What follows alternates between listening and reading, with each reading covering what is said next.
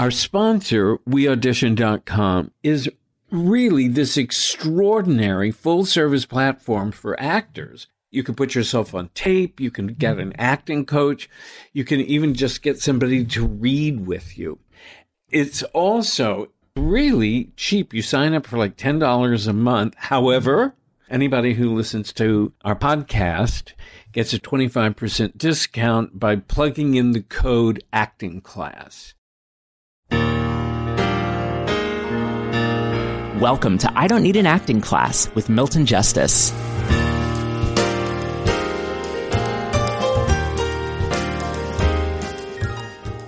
I have a couple of things that I want to chat about. It's all of these things that kind of occur to us incidentally.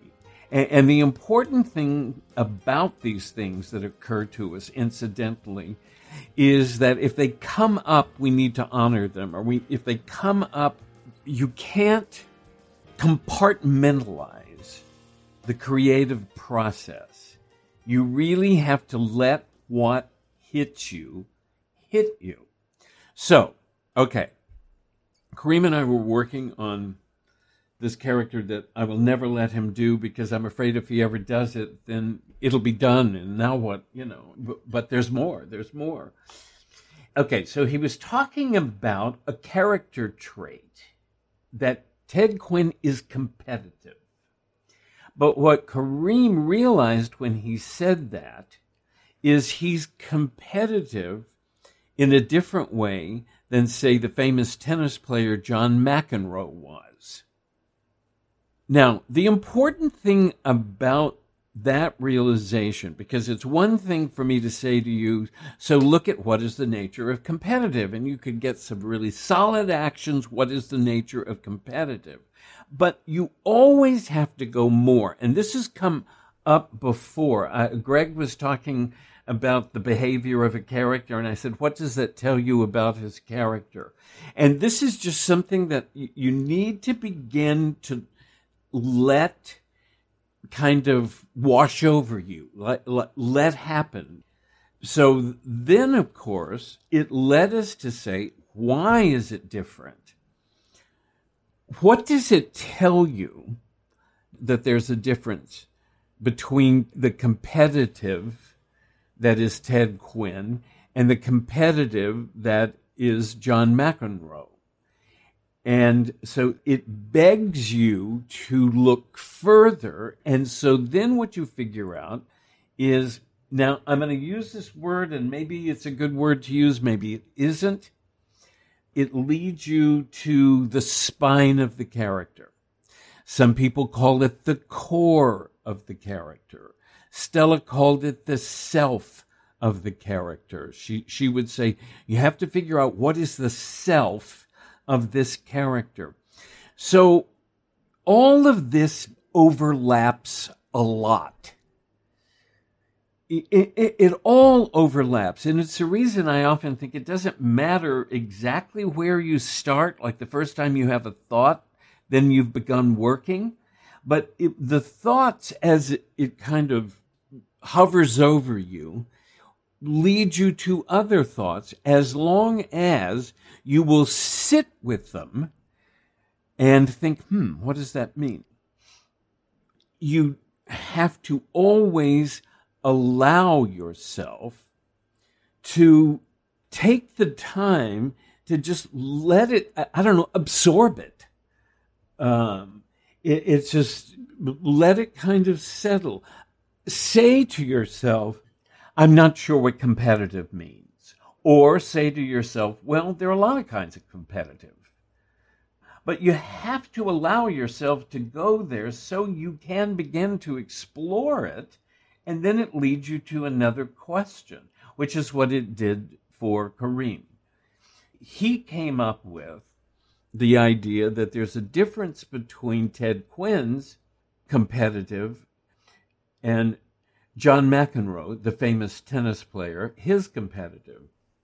I say that just in case any of you don't know who John McEnroe is. I know. You see, it's like this is what happens. John McEnroe was one of the most famous tennis players that ever lived. His competition with Jimmy Connors, who was also one of the most famous tennis players that ever lived, was absolutely unbelievable. Watching the two of them in the finals of tennis tournament was what you imagine World War II looked like. I mean, it was there was nothing it, it, there was nothing more exciting than that. Uh, anyway, so just to make it clear, how are these guys differently competitive than Ted Quinn? Well, Jim, I mean, th- think of a sports figure. They that, break rackets and they don't get what they want. Yeah, I mean, the need to win is so intense that that's it's that kind of competitive as opposed to say Ted Quinn. Ted Quinn's kind of competitive is that of a businessman. He understands that that is part of the self of his character and that everything is handled in a very calm, direct, but firm way. Yeah, he's in control. He's in control of his emotions. Yeah. Probably doesn't show any. I mean, I don't know corporation presidents that have a lot of emotions. So yeah. So I mean that so in other words you you let that kind of resonate, you let that kind of seep in. Hi, it's Milton. I'm thrilled to announce that the book, I Don't Need an Acting Class, loosely based on our podcast, will be coming out in November, and you can pre order it now. Hope you enjoy it. You know how I buy acting books. So I didn't buy this book, I got it from the library and I opened it up and I and the only thing in this book which is the most academic book I've ever read ever it's called Theorizing Film Acting. And not only is it that it's small print there are no pictures they're like 306 pages. And so the only thing that I got out of it was the word absorb and I thought that was a good word. I like that word. I said, that's, that's worth me lugging this book home from the library.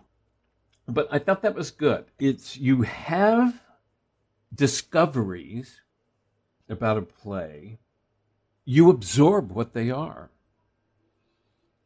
And they make you think. You know, you kind of think about it and what does that mean? And one day Caleb will not leap to answer the question because he's too busy absorbing it. And I'll ask him a question. He'll say, Oh, I'm sorry, I'm absorbing right now. I can't answer the question.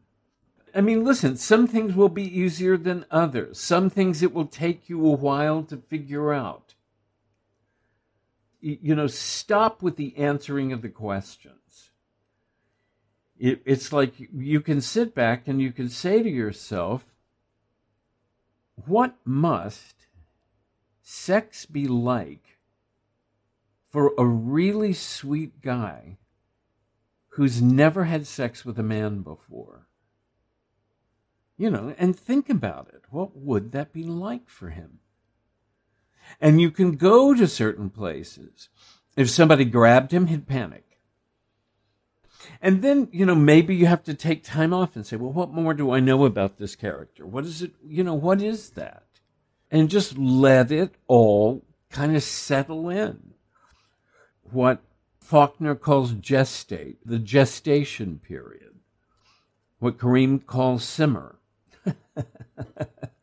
let it simmer. But I mean, if you'll do that, you have a much better chance of finding something that you go, oh, yes, oh my God, I love that. That's it. And also, look, don't back away from visual image work. Stanislavski would say, see things in, in, I think he called them film clips. I wish I could find that. There was a thing when I was growing up because we didn't actually have we had one 16 millimeter projector in the movie room. but they had to order a 16 millimeter film and they took a long time to get there. And so, but what we did have were these film clip things. And so there was this little projector. And so you'd put through one film at a time. And so it was like a film image. And I think that's what Stanislavski was talking about. But the idea of if I were looking at this image in a movie, what would I see? Not the dialogue, not the plot, but just what would I see? Because it is a way that we visualize things, and because the visual work is so important, I, I think it's fair for us to say, oh, yes, I, I see this image. I see this image of this hand his hand next to his pants, and it's like a close up of his hand, and the guy sitting next to him, and his hand is there. And then I just see the one guy's hand kind of brushes Joe Pitt's hand. And it doesn't, he gets stiff, but he doesn't move it. Well, uh, do you know what I mean? And you say to yourself, God, I want that in the movie. That image is so good. That image is so clear.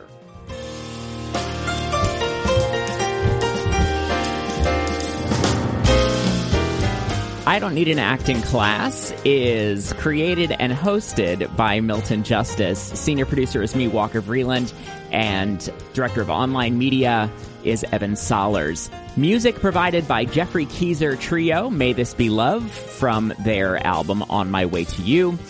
Uh, if you have a question for Milton, please feel free to send your email to questionsformilton at gmail.com. That's questions for Milton at gmail.com. Thank you so much for listening, and we will see you back here next week.